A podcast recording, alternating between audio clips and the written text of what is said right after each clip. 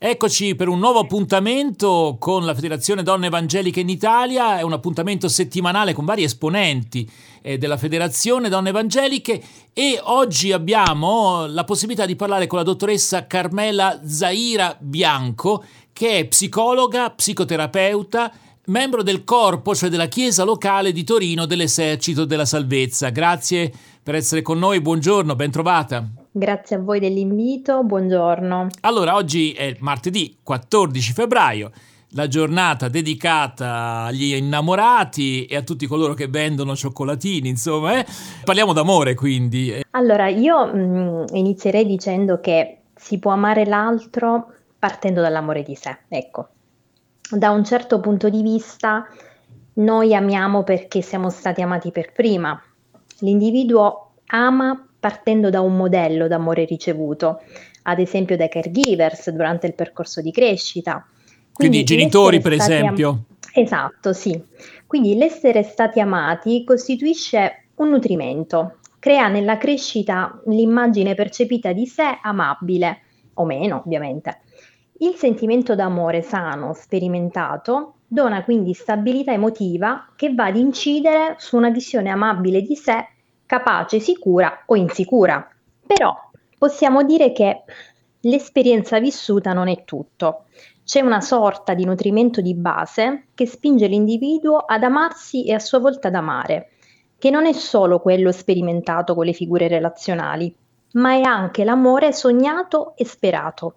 Immaginiamo il cuore, diciamo così, come una sorta di salvadanaio, quindi custodisce quell'amore ricevuto o non ricevuto, un amore che verrà speso al momento dell'incontro con l'altro.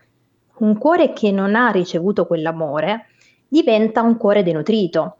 Dunque, l'altro potrebbe diventare non più l'oggetto d'amore, ma la sede di proiezioni di un amore non sperimentato con svariate dinamiche che potrebbero presentarsi. Aspettative, per esempio, irrealistiche. In questi casi bisogna appunto considerare anche che l'esperienza vissuta appunto non è tutto ed entra in, gio- in gioco la capacità di resilienza. La resilienza è quella capacità di far fronte in maniera positiva agli eventi traumatici e sta nel riorganizzare positivamente la propria vita. Quindi bisogna considerare che l'esperienza carenziata vissuta non è tutto, perché bisogna fare riferimento anche a questa capacità resiliente insita nell'essere umano, cioè una persona che non ha avuto quell'amore di cui parliamo potrebbe, malgrado questo, avere un rimbalzo di resilienza aiutato dalla presenza di una persona amorevole conosciuta o immaginata, dunque può concentrarsi su quello che avrebbe desiderato, quello che avrebbe voluto e trovarsi ad offrire anche quello che non ha ricevuto, ma che ha coltivato all'interno di sé come un desiderio possibile. Effettivamente esistono delle possibilità di immaginarsi un amore riparativo, che utilizza gli stessi neuroni che sono attivati durante un amore effettivo. Dunque, la conoscenza di questa parte resiliente insita nell'essere umano crea la speranza di amare a partire anche da un amore non sperimentato. Allora, dottoressa, è possibile davvero l'amore, insomma, non è una, esatto. un, un, un, privilegio di pochi, ecco. Eh, amare davvero l'altro è quindi possibile, insomma, non è un'utopia. Considerando sempre appunto quella resilienza che fa sperare, di cui abbiamo parlato, un'altra componente è sicuramente quella della, della relazione di amore, appunto, quella sperimentata, dell'amore ricevuto.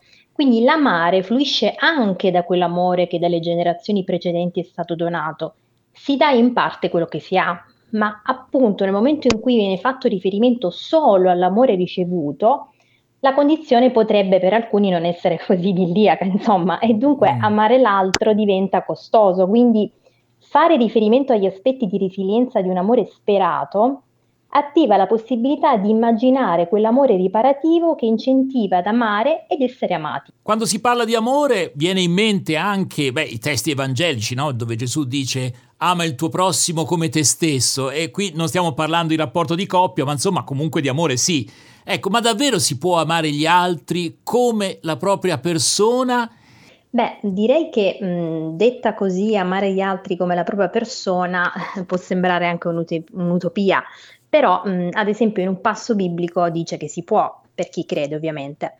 Ma eh, come si può amare gli altri come se stessi? Diciamo che ami l'altro come te stesso probabilmente quando inizi a scorgere una somiglianza con l'altro, in cui l'altro non è solo il diverso o il migliore o il peggiore, ma diventa oggetto di una relazione in cui avviene un riconoscimento, una sorta di rispecchiamento rispetto a fragilità e risorse. Dunque, rispondendo alla domanda, potremmo dire che un buon punto di partenza per amare l'altro come se stessi e amare l'altro appunto in modo sano, eh, veramente sano, è iniziare a riconoscere il proprio valore, amando se stessi, guardando alle proprie risorse e alle proprie fragilità.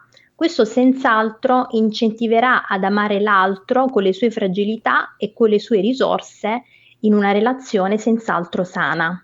Chi non si è sentito amato, perché purtroppo poi chi può dire davvero di essersi sentito amato in maniera completa. Forse sì, forse qualcuno ci sarà, ma se uno ci riflette, la nostra esperienza è sempre un'esperienza eh, come dire, con tanti, con tanti difetti, insomma, ecco. Ciò nonostante c'è sempre speranza di poter migliorare nel rapporto con gli altri e di imparare davvero ad amare?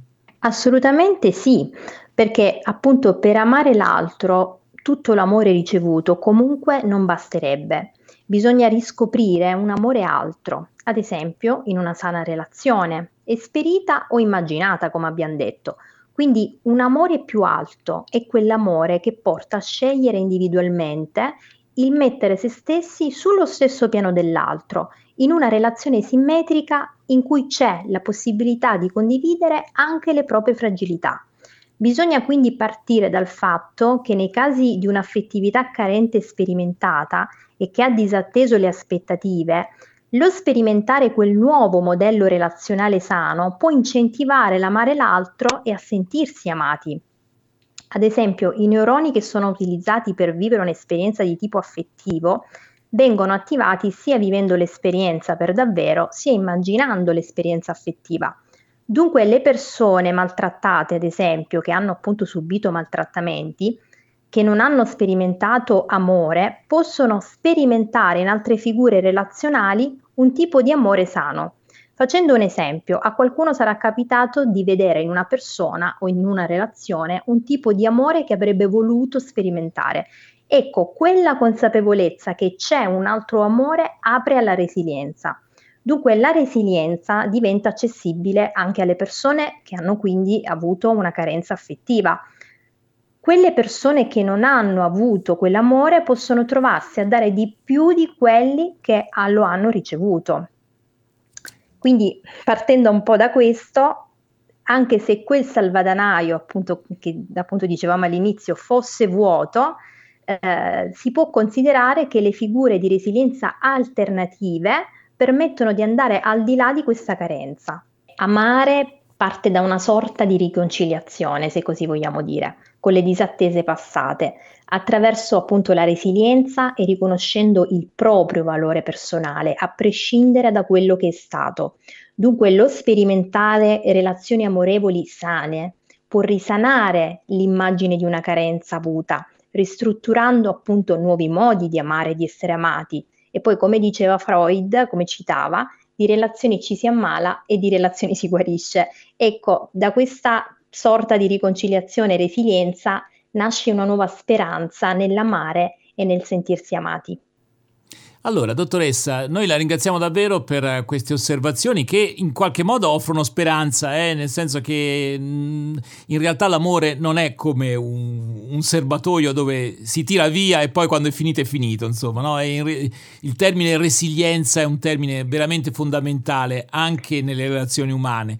Grazie quindi alla dottoressa sì. Carmela Zaira Bianco, psicologa e psicoterapeuta e membro Grazie del corpo della Chiesa locale, dunque di Torino, dell'Esercito della Salvezza. Sì, Grazie sì. dottoressa. Grazie a voi. Noi adesso ascoltiamo un canto di ispirazione evangelica dal titolo Niente è impossibile per te dei Naples Singing Group e poi avremo la possibilità di avere con noi la capitana Valentina Castaldo, ufficialessa del corpo di Brienza in provincia di Potenza dell'esercito della salvezza, che ci offrirà una riflessione su un testo del Nuovo Testamento, la lettera dell'Apostolo Paolo ai Colossesi, il capitolo, il capitolo 3, i versi da 12 a 14. Ma prima niente è impossibile per te. Naples Singing Group.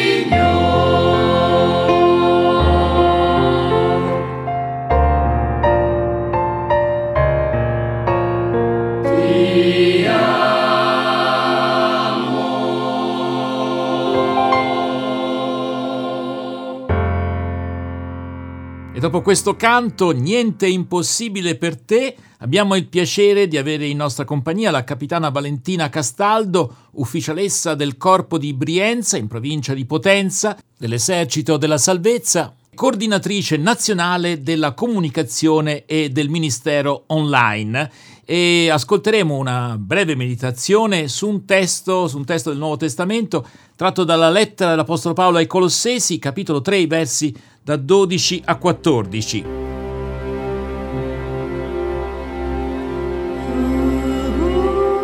Vestitevi dunque come eletti di Dio, santi e amati, di sentimenti di misericordia, di benevolenza, di umiltà, di mansuetudine, di pazienza sopportatevi gli uni gli altri e perdonatevi a, vicenda se uno ha di che dolersi di un altro. Come il Signore vi ha perdonati, così fate anche voi. Al di sopra di tutte queste cose, vestitevi dell'amore che è il vincolo della perfezione.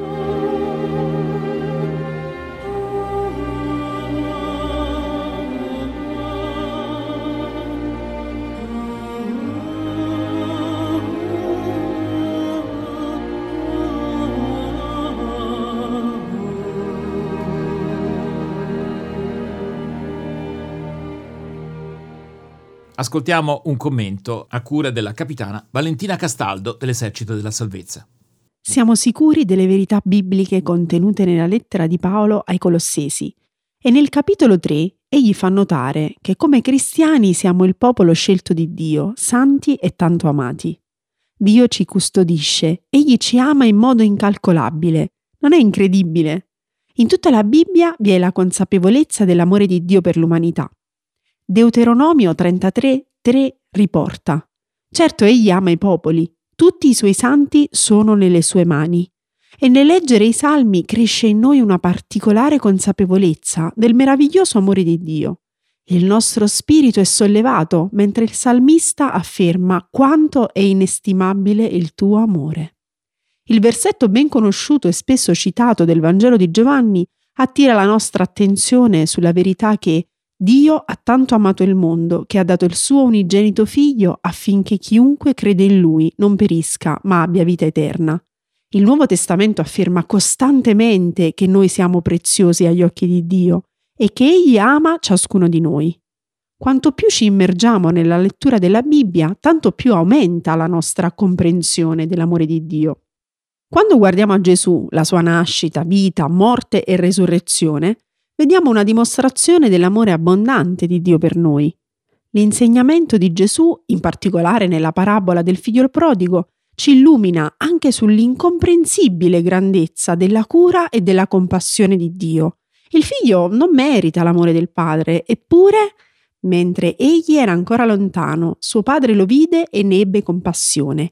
Corse, gli si gettò al collo, lo baciò e ribaciò, come leggiamo nel Vangelo di Luca. Questo è il genere di amore che Dio ha per noi, la grazia, il favore immeritato di Dio. Quando riconosciamo che l'amore di Dio non può essere meritato o guadagnato, ma è stato dato liberamente, da parte nostra dovrebbe esserci semplicemente un cuore aperto ad accettarlo. E così il suo amore incondizionato può trasformare la nostra vita. Accettandolo in tutta la sua pienezza, esso ci libera.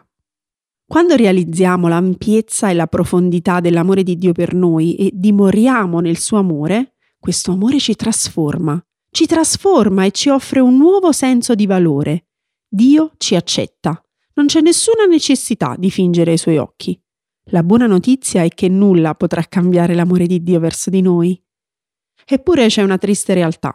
È possibile essere un credente senza afferrare pienamente che l'amore di Dio per noi non dipende dalle nostre azioni, dal nostro sentimento o dalla nostra obbedienza. Anche quando falliamo o abbiamo fallito, l'amore di Dio verso di noi non cambia. Il suo amore non dipende dal nostro comportamento. Tuttavia, quando accettiamo il suo amore in tutta la sua pienezza, esso cambierà non solo la nostra percezione di Dio, ma anche come trattiamo le persone intorno a noi. O almeno così dovrebbe essere. Riflettiamoci un attimo. Se il Signore ci ama incondizionatamente, significa che siamo preziosi. E come sono preziosa io, allora è preziosa anche la persona che ho di fronte. Chi ci circonda è ugualmente un prezioso figlio di Dio e come tale devo amarlo, rispettarlo e prendermene cura. Se iniziassimo a vivere tutti come persone consapevoli del proprio valore agli occhi di Dio e del suo amore per ciascuno di noi, guardando nell'altro quello stesso valore e dignità di amore, allora vivremmo in un mondo completamente diverso. Dimostriamo di aver compreso questo amore, mettendo ogni giorno in pratica i comandamenti che il Signore ci ha dato nel Vangelo di Marco. Ama dunque il Signore Dio tuo, con tutto il tuo cuore, con tutta l'anima tua, con tutta la tua mente e con tutta la forza tua. E ama il tuo prossimo come te stesso. Non c'è nessun altro comandamento maggiore di questi. Lasciamo che questo amore incondizionato cambi il nostro cuore, Mai come in questo momento il mondo ha bisogno che i credenti vivano secondo questi comandamenti. Siate portatori di questo amore che può trasformare la realtà intorno a noi. Amen. Amen e grazie alla capitana Valentina Castaldo per questa riflessione. Valentina Castaldo è ufficialessa del corpo di Brienza, dunque praticamente pastora della comunità locale dell'esercito della salvezza e anche coordinatrice nazionale della comunicazione e del Ministero Online. Grazie amici per l'attenzione e vi diamo appuntamento a martedì prossimo per il nostro consueto appuntamento settimanale con la Federazione Donne Evangeliche in Italia.